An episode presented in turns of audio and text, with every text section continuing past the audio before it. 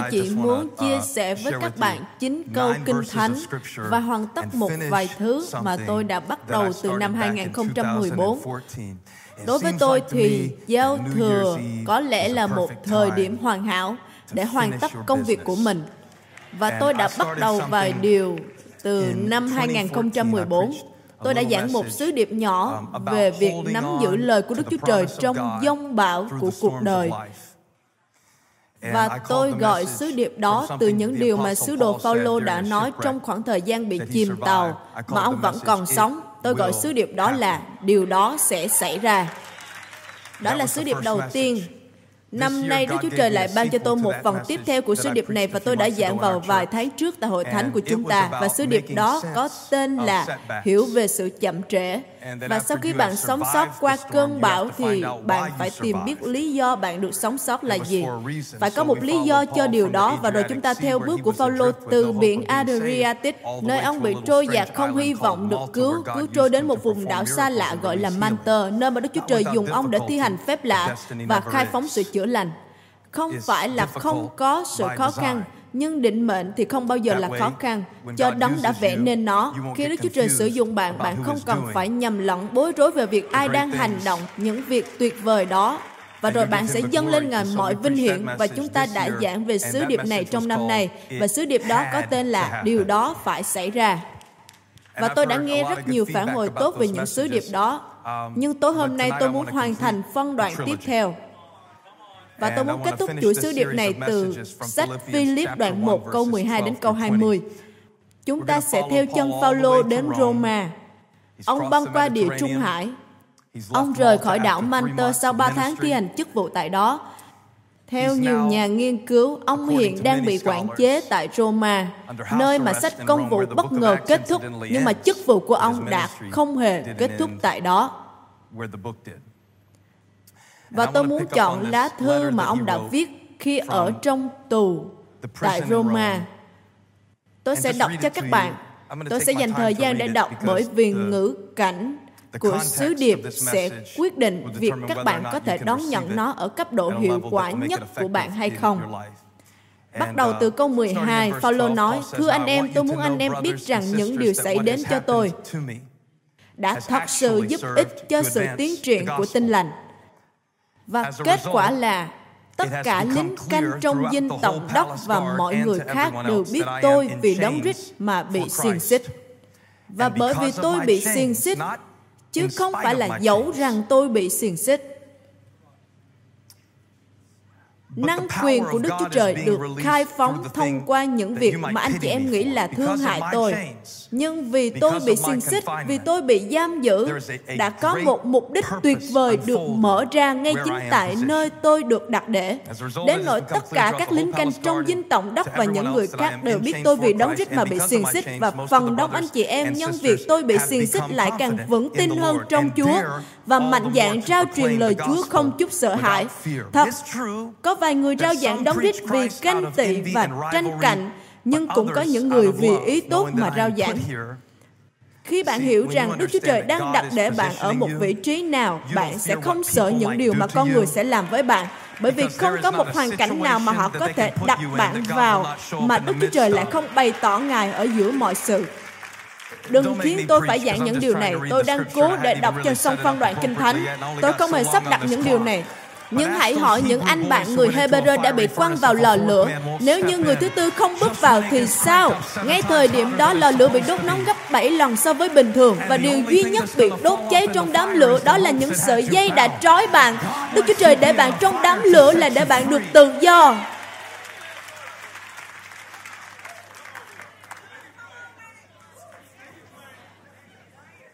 Và sứ đồ tiếp tục nói, câu 17, Còn những người rao giảng đón rít vì ích kỷ, không thành thật, và tưởng rằng như thế sẽ gây đau khổ thêm cho xiềng xích của tôi. Đây là phần hay, chỉ những người kỳ cựu mới có thể nói, nhưng có hề gì? Tôi đã sống đủ lâu, và những sự quan ngại ấy không còn hề hấn gì với tôi nữa. Bây giờ, tôi đã cảm biết về sự ưu tiên tôi không còn quan tâm về những điều họ nói nữa cũng chẳng màng đến động cơ của họ bởi vì ý định của đức chúa trời luôn luôn năng quyền hơn động cơ của loài người. Dù thế nào đi nữa hoặc giả vờ hay thành thật thì đấng rít vẫn được trao giảng. và bởi vì điều đó bởi vì điều đó tôi vui mừng. không bởi vì chiếc xe hơi mới nhưng bởi vì sự kêu gọi bởi vì điều đó tôi vui mừng. Và sẽ còn vui mừng nữa. vì tôi biết rằng nhờ sự cầu nguyện của anh em và nhờ thánh linh của Đức Chúa Giêsu Christ giúp đỡ, thì những điều đã xảy đến với tôi sẽ đem lại sự cứu rỗi cho tôi. Điều tôi tha thiết mong đợi và hy vọng là sẽ không bị hổ thẹn về điều gì cả nhưng thừa lòng can đảm để bây giờ cũng như trong mọi lúc dù sống hay chết thì đấng Christ vẫn được tôn vinh trong đời sống tôi. Nào bây giờ hãy cùng quay lại câu 12, nơi mà tôi đã bắt đầu. Bây giờ tôi muốn anh chị em biết rằng những điều đã xảy đến cho tôi, những điều đã xảy đến cho tôi thật sự giúp ích cho sự tiến triển của tin lành. Ok, điều đó sẽ xảy ra. Nó phải xảy ra. Và sứ điệp dành cho các bạn tối nay nếu các bạn có thể nói như Phaolô bởi đức tin rằng điều này sẽ xảy ra. Nó phải xảy ra. Nhưng hôm nay hãy nhìn người đối diện và nói rằng tôi muốn bạn biết rằng tôi vui vì điều đó đã xảy ra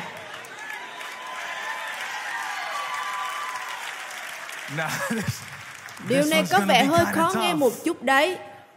Bởi vì có hai lý do mà chúng ta đặt ra trong bữa tiệc đón năm mới. Một ngày nọ tôi đã quay sang Holly và nói, cứ mỗi giao thừa chúng ta đang dần già đi. mà không có một việc nào sao? Nào hãy cùng đến hội thánh vào đêm giao thừa. Và nó sẽ thực sự phục vụ cho hai mục đích. nếu như bạn cho phép, nó sẽ giúp bạn phản chiếu và mong đợi.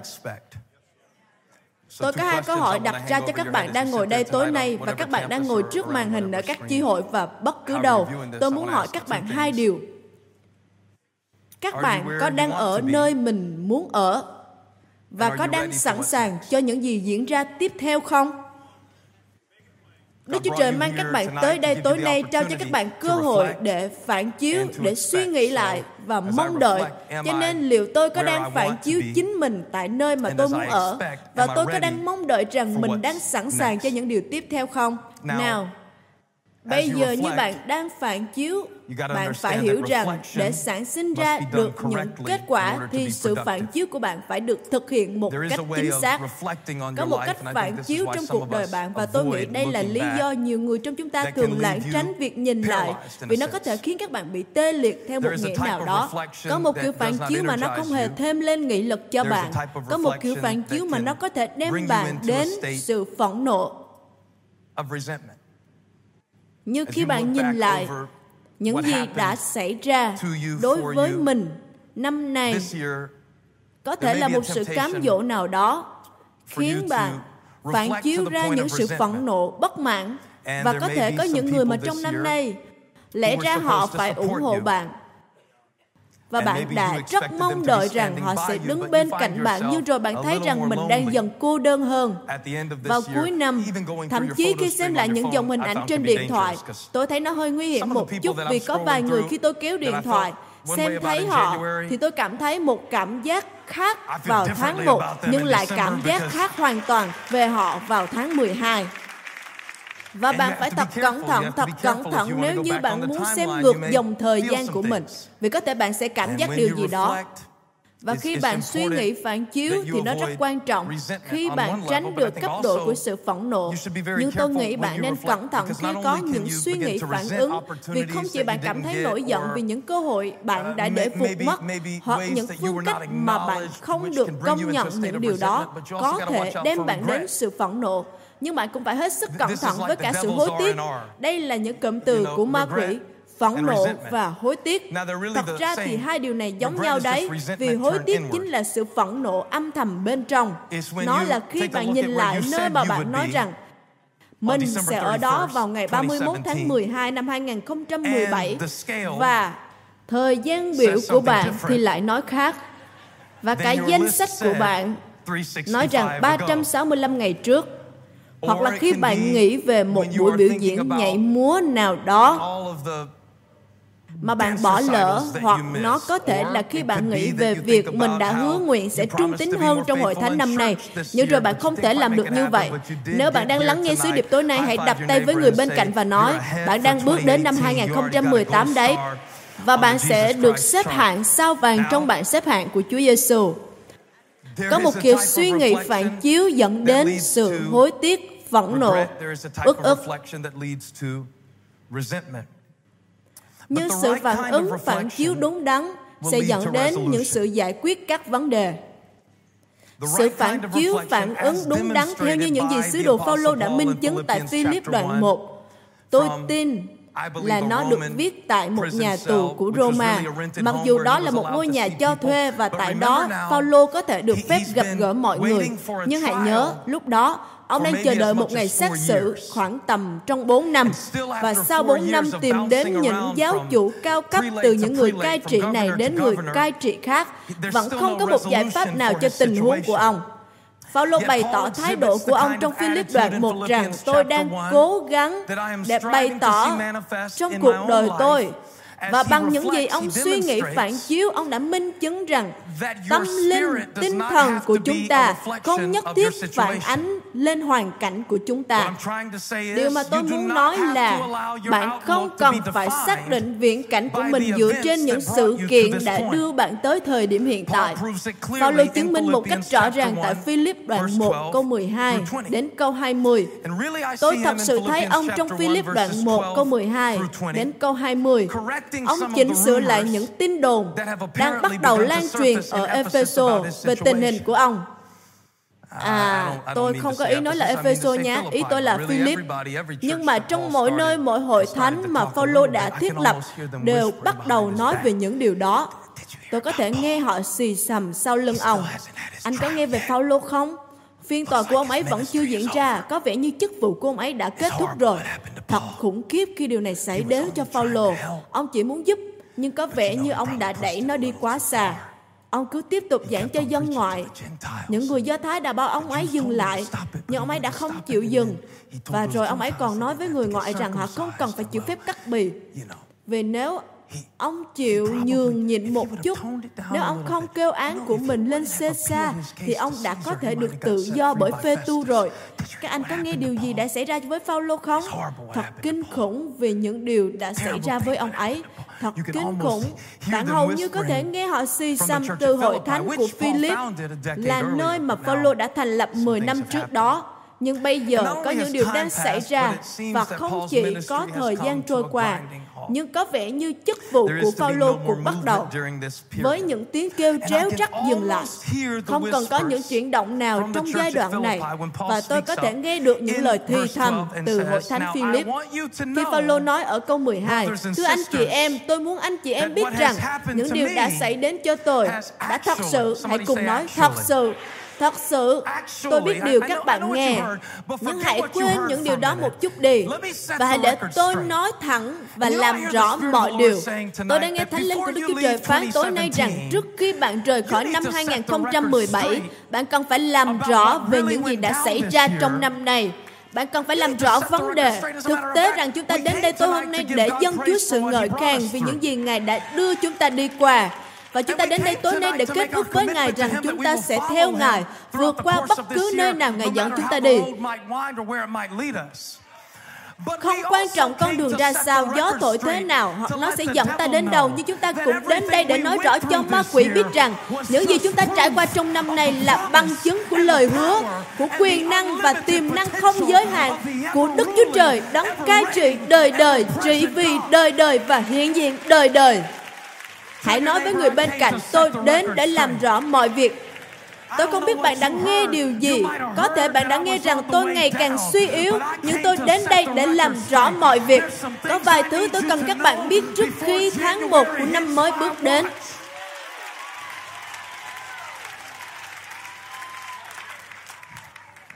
Một điều tôi cố gắng làm trước khi đưa ra những giải pháp cho năm mới, tôi muốn chúng ta cùng xem xét lại một vài điều.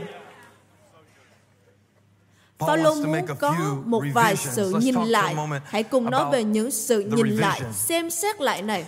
Tôi đã để ý rất nhiều lần rằng khi chúng ta viết những bài hát hoặc khi tôi soạn những bài giảng, những điều mầu nhiệm không xảy ra ở bản nháp đầu tiên. hay bản thứ hai hoặc bản thứ ba. như những tiềm năng của những bài hát hay bài giảng được bày tỏ trong các bạn đã được xem xét và chỉnh sửa lại. Ô, tôi thích điều này vì khi tôi nghĩ về nó, có thể có vài điều trong năm nay khi mà tôi đã hiểu lầm và tôi cần phải xem lại chúng một cách khác biệt hơn. Có vẻ Phaolô không được tốt lắm. Có vẻ như ông ấy sẽ không được thả ra ngoài đâu. Thật xấu hổ khi mục sư của bạn đang ở trong tù. Tôi đang tưởng tượng Tôi hy vọng bạn sẽ không bao giờ phải cảm nhận nó như thế nào. Tôi không có ý định đó đâu. Nhưng hãy nhớ, Phaolô đã vượt biển Adriatic và bị mắc kẹt 3 tháng ở đảo Malta. Và bây giờ ông đang ở Roma, vẫn đang chờ đợi. Tình cảnh của ông vẫn chưa được giải quyết, nhưng ông thì không như thế. Giải quyết giải pháp là một sự quyết định, chứ không phải là một sự việc.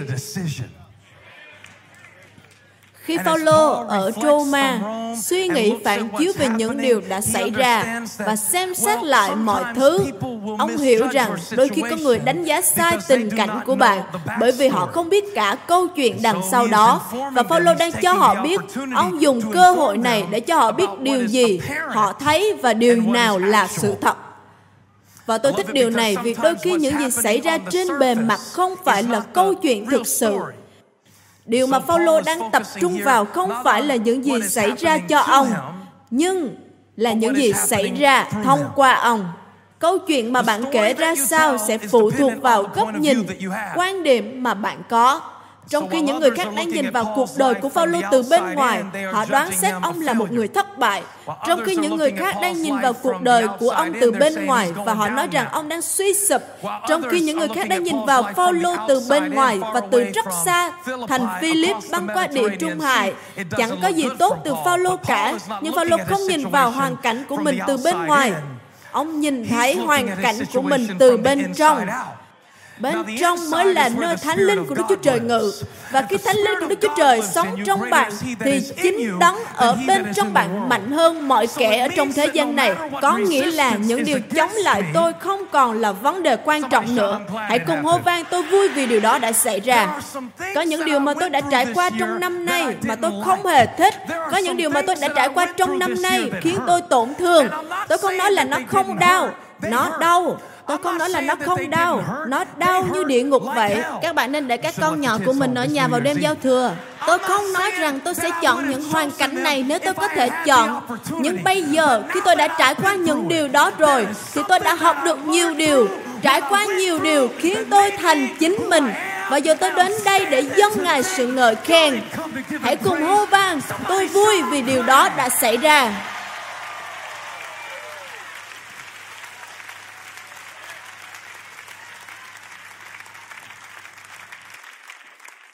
Có lẽ họ đã cảm thấy tiếc cho Phaolô. Có lẽ họ đã kiến nghị thỉnh cầu với các thượng nghị sĩ để giải thoát Phaolô khỏi tù. Và Phaolô như nói rằng, đừng cầu xin, đừng thương hại tôi nữa. Tôi biết rằng có những xiên xích trên tôi, nhưng tôi tự do hơn tất cả các anh em. Lúc đầu tôi không thích nó, cũng chẳng hiểu được nó. tôi cũng không hiểu được tại sao tôi lại ở đây. Nhưng giờ tôi đã ở đây đủ lâu để nhận ra. Và tôi đã trải qua quá nhiều cơn bão để biết, để hiểu mọi việc. Và giờ tôi sẽ giữ lấy mái chèo của con thuyền và tiếp tục vượt biển. Để nhìn thấy sự cung ứng của Đức Chúa Trời. Và giờ tôi có thể nói với các bạn Thực tế thì Đức Chúa Trời đang làm một việc gì đó. Phaolô nói, tôi không phải là con tin. Tôi muốn các bạn cũng nói như vậy bởi vì đây là một điều quan trọng mà các bạn cần nhận ra. Nhiều người trong các bạn đã tự khiến mình là nạn nhân của năm 2017 và chúng ta cần phải xem xét lại nhiều điều bởi vì các bạn không thể rời khỏi năm 2017 như một nạn nhân và rồi bước vào năm 2018 như một người chiến thắng được. Các bạn cần quyết định tối hôm nay. Các bạn cần phải xem xét lại và nhìn nhận lại câu chuyện của mình và nhìn nhận những dấu hiệu từ Phaolô. Tôi đã hơi bối rối lúc đầu bởi vì ông nói, bây giờ tôi muốn cho anh chị em biết rằng những điều xảy đến cho tôi. Và rồi sau đó ông không đưa thêm chi tiết nào về những điều thật sự xảy ra với ông. Tất cả những điều ông nói là những gì Đức Chúa Trời đã làm thông qua những sự việc này mà ông có thể bị cay đắng. Tôi không phải là con tin. Đừng cảm thấy thương hại tôi. Thực tế thì Phaolô có thể nói, tôi luôn luôn muốn đến Roma để giảng phúc âm.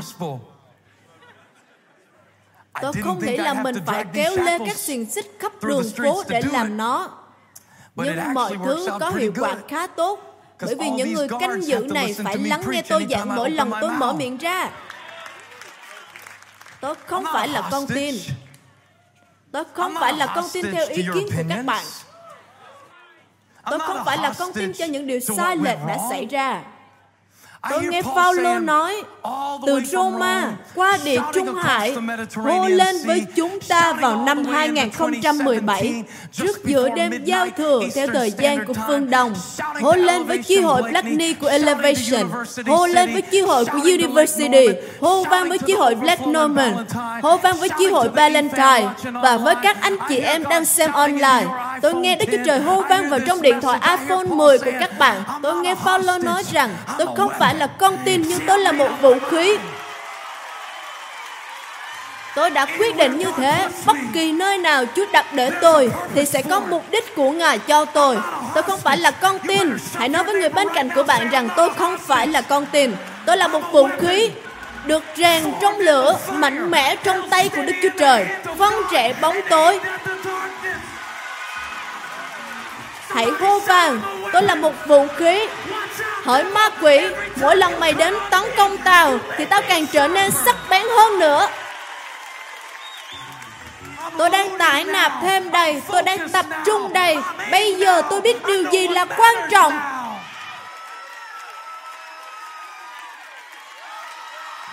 Tôi cảm thấy thánh linh của Đức Chúa Trời đang bứt phá mạnh mẽ phía bên kia của hội thánh.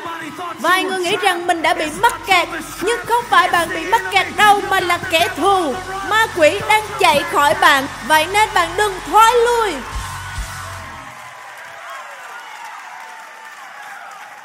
Hãy làm rõ vấn đề. Có thể tôi đến đây mang theo xiềng xích, nhưng bởi vì tôi ở đây, nhiều người sẽ được tự do. Đức Chúa Trời đã sai tôi đến đây. Không phải Caesar, không phải phê tu, không phải con tàu mang tôi đến đây, nhưng là mục đích của Đức Chúa Trời. Tôi đã nhận biết rằng nhận biết rằng nào tôi bây giờ tôi chỉ còn 26 phút mà thôi. Tôi nhận thấy rằng tiến trình có liên quan đến sự ưu tiên. Tôi sẽ hỏi một câu hỏi. nó có vẻ là một minh họa hơi ngớ ngẩn một tí nhưng không còn nhiều thời gian nữa. Tiến trình đó là gì? Vâng nó phụ thuộc vào điểm đích mà tôi muốn đến. Nếu tôi bước hướng đến bạn không có nghĩa là điểm đích của tôi ở đó cho nên có thể tôi đi sai đường. Nếu cần tôi sẽ lên đây vì tôi đã nghĩ cả đêm sẽ ngầu ra sao nếu mình đứng trên đây và giảng. cứ đi mãi đến điểm cao nhất. Bạn thấy không? đó có thể là tiến trình. Tôi chưa thể nào nói cho bạn biết được bởi vì tiến trình liên quan đến sự ưu tiên.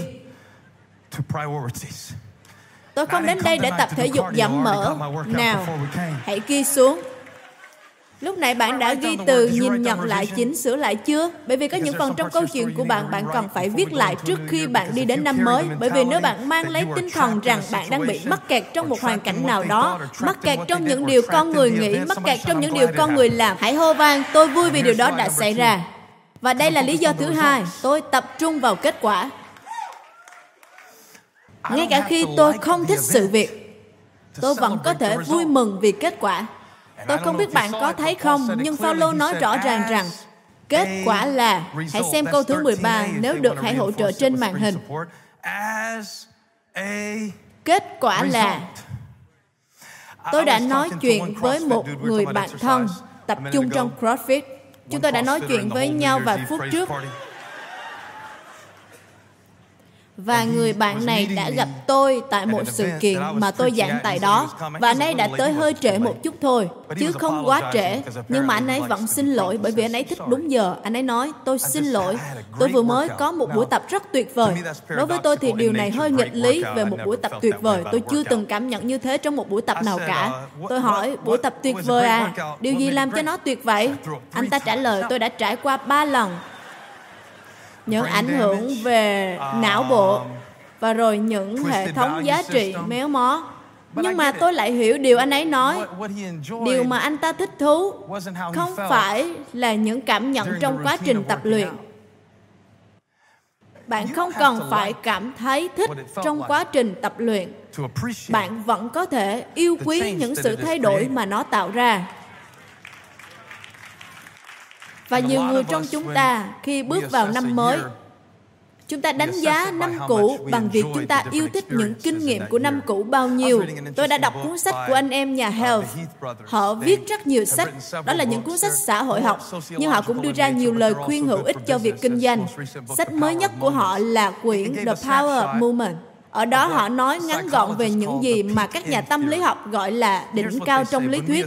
Và đây là những điều họ nói. Khi chúng ta đánh giá kinh nghiệm của mình, chúng ta không đánh giá trung bình theo từng phút, từng giờ. Thay vào đó, chúng ta nhớ những khoảnh khắc quan trọng theo đỉnh, đáy và sự chuyển tiếp. Họ lấy ví dụ về khu vui chơi Disneyland Họ nói nếu bạn đánh giá kinh nghiệm của bạn ở Disney từng phút từng phút theo thang điểm từ 1 đến 10 thì thống kê trung bình sẽ ở mức khoảng 1,7 và sẽ không ai tới đó. Nếu bạn nghĩ về những hàng dài mà bạn phải đứng xếp hàng và sức nóng bên ngoài mà bạn phải chịu đựng, rồi cứ từ chặn như thế, quả là một phước hạnh nhưng bạn không đánh giá kinh nghiệm của mình theo những gì chúng ta cảm nhận theo từng phút. Hầu hết chúng ta chỉ nhớ về đỉnh cao. Và lúc kết thúc. Hay như tôi đã nói đỉnh đấy và lúc chuyển tiếp. cho nên khi tôi hỏi bạn một năm qua của bạn ra sao? thì bạn đừng vội kết luận đó là một năm tồi tệ. Chỉ bởi vì bạn đã trải qua những điều khó khăn Tôi đang cố gắng để giúp các bạn chấp nhận bất kỳ điều gì mà Chúa đem đến bằng đức tin. Và không chỉ như thế, nhưng nhìn xem mọi thứ có thể phục vụ cho sự phát triển của tin lành như thế nào. Nếu như đó không phải là sự ưu tiên của bạn, nếu như Đức Chúa Trời không phải là sự tập trung của bạn, thì bạn sẽ không thể đo lường, đánh giá tiến trình của mình theo các tiêu chuẩn mà bạn không hề đặt ra cho cuộc đời của bạn. Paulo không viết về việc thức ăn ngon như thế nào. Ông cũng không viết về việc sống wifi mạnh cỡ nào trong ngục tù Roma. Điều ông đang nói là kết quả. Ông như nói rằng, tôi không cần thiết phải thích hay không thích những gì tôi đang trải qua. Tôi không nói về việc nó tốt hay không. Đó không phải là vấn đề chính. Vấn đề chính là Đức Chúa Trời đã đạt được mục đích thông qua những điều này. Và tôi thấy rõ ràng và rõ ràng hơn vì sao tôi được đặt trên đất này. Hãy nói với người bên cạnh, tôi đang tiến bộ. Tôi đang tăng trưởng và khi tôi biết mình đang lớn lên, tôi có thể chịu đựng được mọi thứ. Tôi vui vì điều đó đã xảy ra. Tôi và bạn tôi gần đây đã nhớ lại những gì xảy ra trong đầu năm này.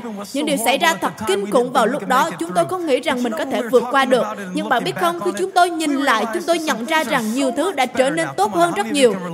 Có bao nhiêu người hiểu được điều này? Khi ai đó chia tay bạn và bạn cứ nghĩ rằng bạn sẽ không thể nào sống được nếu không có họ. Và rồi, bây giờ khi bạn nhìn lại trên Facebook của họ, bạn chỉ biết quỳ gối mà cảm tạ Chúa bởi vì họ đã từng làm bạn đau lòng. Cảm ơn Đức Chúa Trời vì tất cả mọi sự. Cảm ơn Chúa vì họ đã không hề yêu thích gì con. Hãy nhìn xem những điều gì đã xảy ra. Hãy nhìn xem những gì đã được Đức Chúa Trời hoàn thành. Tôi không phải lúc nào cũng hiểu được lý do. Nhưng tôi ngợi khen Chúa vì kết quả. Điều này cần có đức tin. Liệu bạn có thể ngợi khen Chúa vì kết quả của một hoàn cảnh mà nó vẫn chưa được giải quyết không? Không phải là 10 năm sau đó mới nói rằng con vui vì điều đó đã xảy ra.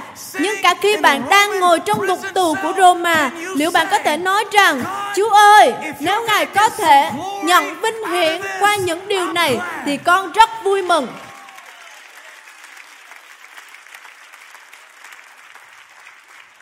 Phaolô có thể phải nói chuyện với Lazarus. Ông có thể đấy. Tôi không biết là Lazarus chết lần thứ hai khi nào, nhưng mà lần chết đầu tiên của ông ấy đã rất kỳ quá rồi. Bởi vì Chúa Giêsu biết rằng ông bị bệnh và Ngài cũng định đến thăm ông, nhưng rồi Ngài trì hoãn chuyến đi để ông chết.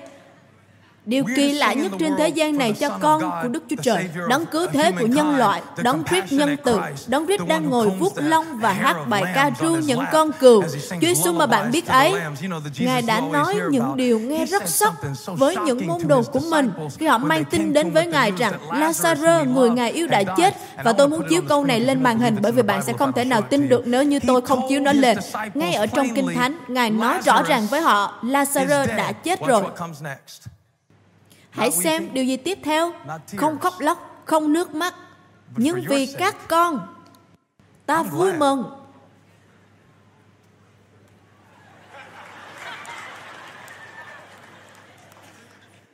Ta mừng vì điều đó đã xảy ra. Ta mừng vì ta đã không ở tại đó để chữa lành cho cậu ấy. Ta mừng bởi vì bây giờ ta sẽ tỏ cho các con một mức độ trong vinh hiển của ta.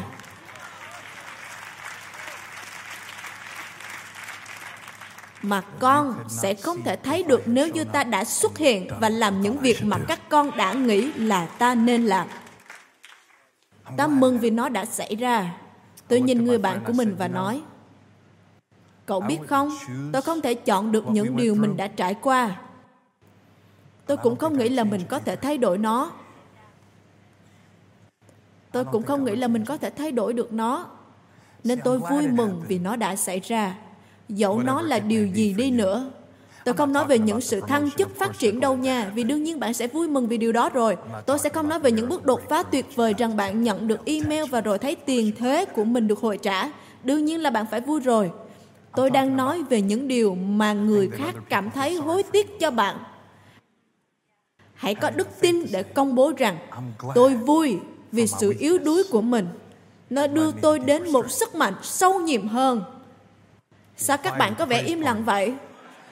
Tôi biết làm thế nào để dạy cho các bạn giận rồi. Tôi có thể làm vậy bất cứ lúc nào. Đây là một việc sâu nhiệm.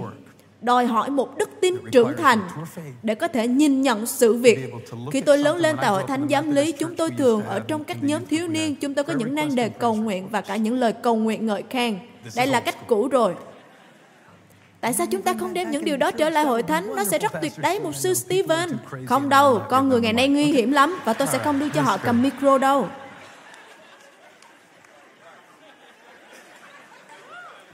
Phaolô đã làm lộn xộn những lời cầu nguyện ngợi khen và những nang đề cầu nguyện. Bởi vì khi bạn cầu nguyện ngợi khen, bạn luôn nói những lời tốt đẹp và nang đề cầu nguyện là những điều không tốt. Nhưng Phaolô đã đạt đến một điểm trong cuộc đời của ông khi ông có thể nói, tôi không biết về sự khác biệt nữa. Những nang đề cầu nguyện của tôi đã trở thành những lời cầu nguyện ngợi khen của tôi rồi. Bởi vì tôi biết rằng tất cả các bạn đều đang cầu nguyện cho tôi ra khỏi tù, nhưng tôi nói thật với các bạn, tôi đang chạy một chương trình phán hưng tại đây và tôi không chắc là mình sẵn sàng để rời đi. Nên anh chị em đừng lo lắng về những điều đó bởi vì tôi nghĩ vẫn còn điều gì đó mà Chúa muốn hành động đang khi tôi ở trong ngục tù này. Bạn đang vỗ tay vì lịch sự hay bạn thật sự tin rằng có những thứ mà bạn cầu nguyện để Chúa cất đi lại là dụng cụ cho sự thay đổi? Bạn thấy đấy, Paulo không có vấn đề gì cả. Ông vui mừng bởi vì ông biết kết quả.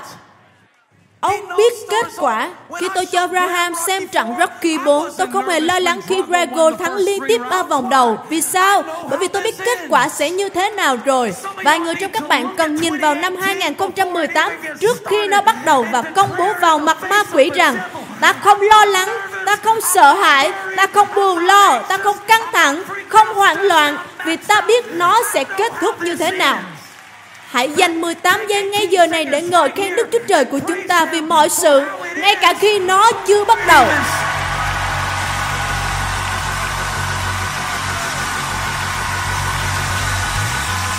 Ồ, oh, ma quỷ ghét như thế này.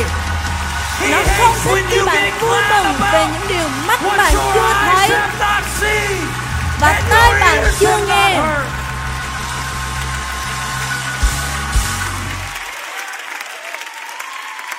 Đức Chúa Trời sẽ nhận tất cả mọi sự vinh hiển qua những việc mà tôi đã trải qua.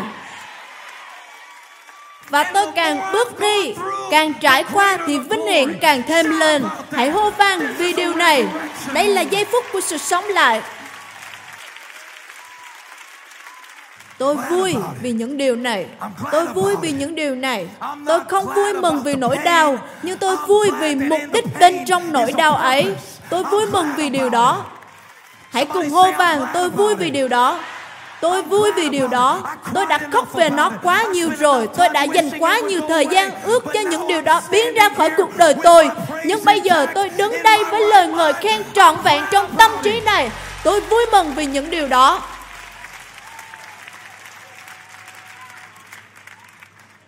Tôi vui. Tôi vui vì họ đã khước từ tôi để cho tôi biết rằng Đức Chúa Trời là đủ cho tôi và nếu như họ khước từ tôi thì tôi không cần họ. Các bạn đi đâu hết rồi? Tôi không nghe thấy các bạn.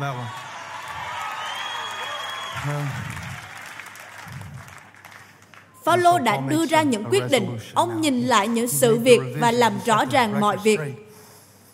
Ông nói, tôi muốn anh em biết rằng những điều đang thật sự xảy ra tại đây vì anh em cảm thấy hối tiếc cho tôi, nhưng đừng cảm thấy thương hại tôi vì tôi đang gặt được những kết quả. Và Đức Chúa Trời nhận được mọi sự vinh hiển thông qua cuộc đời tôi.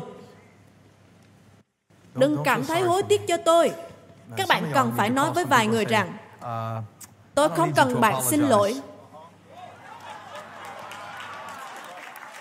Và rồi, nếu bạn còn muốn làm rối loạn tinh thần của họ, thì hãy gửi cho họ một món quà. Cho những ai làm bạn tổn thương. Tôi nghiêm túc đấy. Khi tôi giảng bài đầu tiên mang tên Điều đó sẽ xảy ra, Tôi đã nói với các bạn rồi đúng không? Tôi không nhớ lắm, nhưng nó là một bài giảng rất khó Tôi đã giảng nó trong một sự tấn công. Hội thánh của chúng ta bị tấn công về một điều rất quan trọng đối với chúng ta đó là phép bắp tem của hội thánh. Có một câu chuyện viễn tưởng hư cấu được viết bởi một nhà báo hơi thô lỗ và nguyên tắc. Anh ta đã bóng gió rằng hội thánh của chúng ta làm giả mạo phép bắp tem tại hội thánh. Bây giờ tôi phải cẩn thận bởi vì tất cả những điều này đều sẽ được ghi lại, mọi thứ đều sẽ được lưu giữ và tôi không muốn nói bất kỳ điều gì ở đây vì nó có thể làm tổn hại tôi trong tương lai. Tôi có thể nói với bạn điều này không? Tôi thật sự rất vui vì anh ta đã làm những việc đó. Khi anh ta nói câu chuyện đó vào thời điểm đó và nói rằng chúng ta giả tạo phép báp tem, lúc ấy hội thánh của chúng ta chỉ làm phép báp tem một năm một lần, đôi khi là ngày lễ nào đó. Nhưng khi anh ta hư cấu nên câu chuyện đó, thì tôi lại nhận được một ý tưởng rằng có thể chính lĩnh vực, khu vực mà chúng nó tấn công chúng ta chính là lĩnh vực, khu vực mà chúng ta cần mở rộng hơn nữa. Bây giờ, Và bây giờ chúng ta làm phép bắp tem hàng tuần. Và làm ơn. Tôi không hề yêu cầu thêm một câu chuyện hư cấu nào nữa đâu nhé. Nhưng tôi có thể nói về câu chuyện đó rằng tôi vui mừng vì nó đã xảy ra. Tôi xin lỗi vì nó nghe có vẻ như tàn bạo Tôi biết nó nghe có vẻ hơi kỳ quái rằng tôi vui mừng khi có ai đó đến chống đối tôi, nhưng tôi vui mừng vì nó đã xảy ra. Bạn có vui không khi một cơn bão đến cuốn trôi hết mọi thứ không cần thiết đối với bạn, để bạn biết được điều nào là bản chất cốt lõi mà đấng rít tạo dựng trong bạn. Bạn có vui mừng không? rằng bạn không bước vào một năm mới và mang theo những gánh nặng của các mối quan hệ không cần thiết bạn có vui không khi Chúa đóng vài cánh cửa để bạn không hao phí nhiều năm của cuộc đời mình ở sai chỗ? Tôi vui vì điều đó đã xảy ra. Tôi vui vì điều đó đã xảy ra. Tôi vui. Có thể lắm tôi không thể cười khi nói điều đó, nhưng tôi đang cố gắng đây. Tôi vui. Tôi vui vì nó đã xảy ra. Ông nói, tôi đã có một giải pháp, một giải pháp nữa cho năm mới này. Đây là điều mà các bạn sẽ rất cần. Ý tôi là các bạn có thể làm mọi thứ để tiết kiệm tiền cho các con đi học, đi chơi hay gì đó. Nhưng hãy làm điều này. Câu 18 phần B, phải.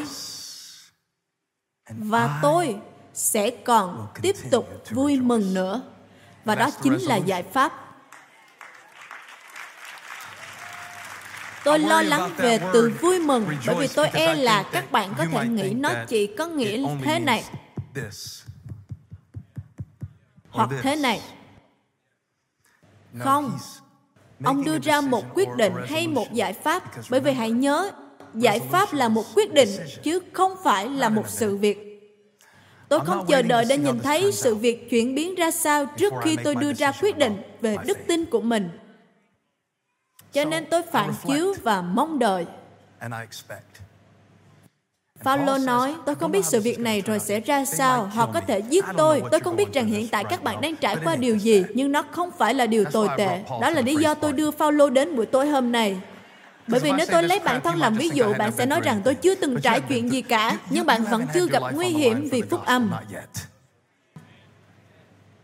Cho nên Paulo nói, tôi muốn các bạn biết tôi đã có một quyết định rằng tôi sẽ tiếp tục vui mừng. Ô, Paulo, ông đã nhận được tin tốt rồi sao? Họ sẽ thả ông sao? Tôi không biết. Giải pháp không phải là sự việc, nhưng là quyết định. Nào hãy xem quyết định ở câu 20. Ông nói, Ồ, chúng ta cũng cần phải đọc luôn cả câu thứ 19 nữa, bởi vì nó rất tuyệt đấy. Vì tôi biết rằng nhờ sự cầu nguyện của anh em và thánh linh của Đức Chúa Giêsu Christ giúp đỡ những gì đã xảy ra. Hãy cùng nói tôi vui vì nó đã xảy ra. Tôi muốn điều này reo vang mãi trong tâm linh của bạn. Các bạn hãy tuyên xưng điều này, hãy công bố và hãy sống trong sự vui mừng. Sự vui mừng đó không phụ thuộc vào kết quả của hoàn cảnh. Tôi biết những điều đã xảy ra cho tôi sẽ đem lại sự cứu rỗi cho tôi. Và tiếp theo, điều tôi tha thiết mong đợi. Có bao nhiêu người trong các bạn còn nhớ tôi đã giảng về từ Hy Lạp mà Phaolô đã sáng tạo ra? Bởi vì ông không thể nào tìm được một từ ngữ nào trong từ điển để diễn tả được cảm nhận của ông về hoàn cảnh đó. Bởi vì ông không thể nói là tôi có một cảm giác tốt về điều này hay là tôi đang đầy nhiệt huyết. Nó không phải là những điều như vậy, nhưng nó là một niềm vui sâu thẳm trong lòng chỉ đến khi sự ưu tiên duy nhất của bạn là sự vinh hiển của Đức Chúa Trời và những thứ khác không là gì cả. Cho nên ông tạo một từ từ ba chữ Hy Lạp khác nhau. Bạn có nhớ không? Abokara Dokia. Ba từ Abo có nghĩa là nhìn chỗ khác. Kara có nghĩa là cái đầu. Dokia có nghĩa là kéo ra, vươn ra. Paulo nói, tôi bị xích vào sàn. Nhưng xiên xích này sẽ dùng cho bài giảng của tôi. Vì chân tôi bị cột trói, nhưng tâm trí tôi được tự do và tôi không thể thay đổi hoàn cảnh của mình hiện tại. nhưng tôi có thể quyết định cho tâm trí của mình. Tôi cần 130 người sẽ quyết định điều này. tôi tha thiết mong đợi. Nói một cách khác tôi hướng tâm trí mình đến tương lai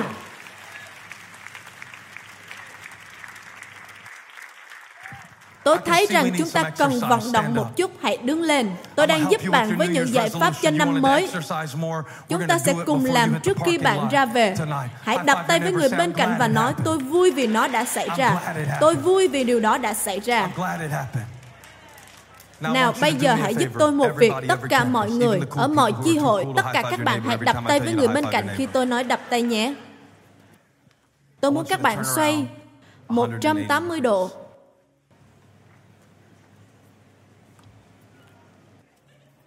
Nếu bạn có khó khăn về hình học thì ý tôi là bạn nên quay lưng lại đấy.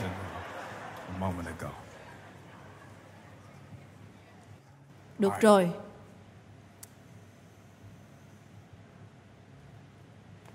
Bây giờ hãy tưởng tượng lời của Đức Chúa Trời trên bục giảng đại diện cho lời hứa của Đức Chúa Trời dành cho các bạn trong tương lai. Ngài đã cắt những điều đó và chúng ta đến đây tối nay để đáp ứng với lời của Chúa và cũng để mong đợi.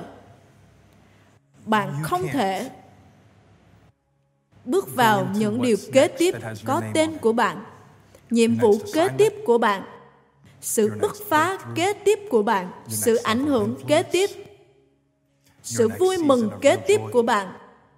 Bạn không thể bước vào và đối diện với nó theo cách như vậy. Điều gì đã xảy ra? Nó đã xảy ra. Đã xảy ra rồi dẫu bạn có muốn hay không. dẫu nó là lỗi của bạn hay không nó đã xảy ra. Hãy nhận biết đã có những sự thất vọng. có những thứ đã làm tan vỡ lòng của bạn.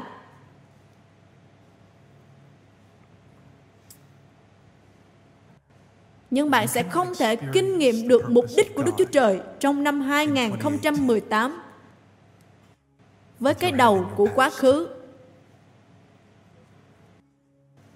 Tôi nghe tiếng Đức Thánh Linh phán tối nay rằng đây là lúc để quay lại.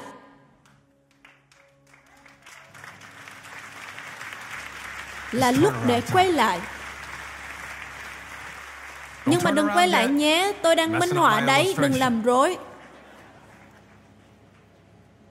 Paulo nói, tôi tha thiết mong đợi những điều đã xảy ra cho tôi sẽ trở thành sự cứu rỗi cho tôi. Tôi muốn các bạn xoay 90 độ. 90 độ, chỉ 90 độ thôi. Chỉ 10 độ thôi nhé. Tôi không biết nó như thế nào nhưng xoay 90 độ nhé. Các bạn sẽ đối diện với những người khác. Hey, im lặng đừng nói chuyện nhé. Hãy lắng nghe tôi. Hãy lắng nghe, lắng nghe tôi bạn không thể bước vào năm mới mà đối diện với năm cũ được. bạn không thể bước vào năm mới và đối diện với những con người khác. Bạn có thể nhìn vào họ rồi cứ so sánh mình với họ. Rồi cứ so sánh hoàn cảnh của mình với hoàn cảnh của họ. Bạn không thể cứ như vậy và bước vào tương lai mà Chúa dành cho cuộc đời bạn. Paulo nói tôi muốn các bạn biết rằng những gì đã xảy đến cho tôi những gì Đức Chúa Trời dành cho tôi thì nó dành cho tôi. Đôi lúc chúng ta vô cùng bận rộn cứ đi so sánh hoàn cảnh của mình với người khác. chúng ta bị kẹt trong chu kỳ của những sự phẫn nộ hối tiếc. nhưng đây là lúc để quay lại Hãy hô vang, đây là lúc để quay lại. Bây giờ tôi muốn các bạn xoay 90 độ tiếp theo và chúng ta sẽ đều đối diện về phía trước. Đây là nơi Đây là nơi mà tôi đang đối diện. Đôi mắt của tôi. Nào hãy đặt máy quay lên bục giảng tôi đặt mắt mình vào lời mà Đức Chúa Trời phán cho tôi. Mắt tôi đang hướng về sự kêu gọi trên cao của Đức Chúa Trời trong đấng Christ Giêsu. Tôi gạt quá khứ ra khỏi tâm trí của mình, đặt chân trên con đường của tôi. Tôi hướng mắt đến phần thưởng trên cao mà Chúa đã gọi tôi trong đấng Christ. Tôi vui vì nó đã xảy ra. Tôi vui vì nó đã xảy ra. Tôi vui vì những sự nguy hiểm, vì những công việc khó nhọc, những cảm bẫy. Tôi vui vì những chiến trận, những phước hạnh. Tôi đến đây tối nay để dâng sự ngợi khen cho Ngài vì mọi điều. Chúa ơi, mọi sự hiệp lại làm ích cho kẻ yêu mến Đức Chúa Trời. Nào, chúng ta chỉ còn vài phút nữa để chuẩn bị cho những điều kế tiếp. Chúng ta chỉ còn vài phút nữa để sẵn sàng. Hãy nói, tôi đã sẵn sàng. Tôi bình an với những điều đằng sau tôi. Mắt tôi hướng về niềm vui đã đặt ở trước mắt và có một Đức Chúa Trời đang trị vì trên cuộc đời của tôi.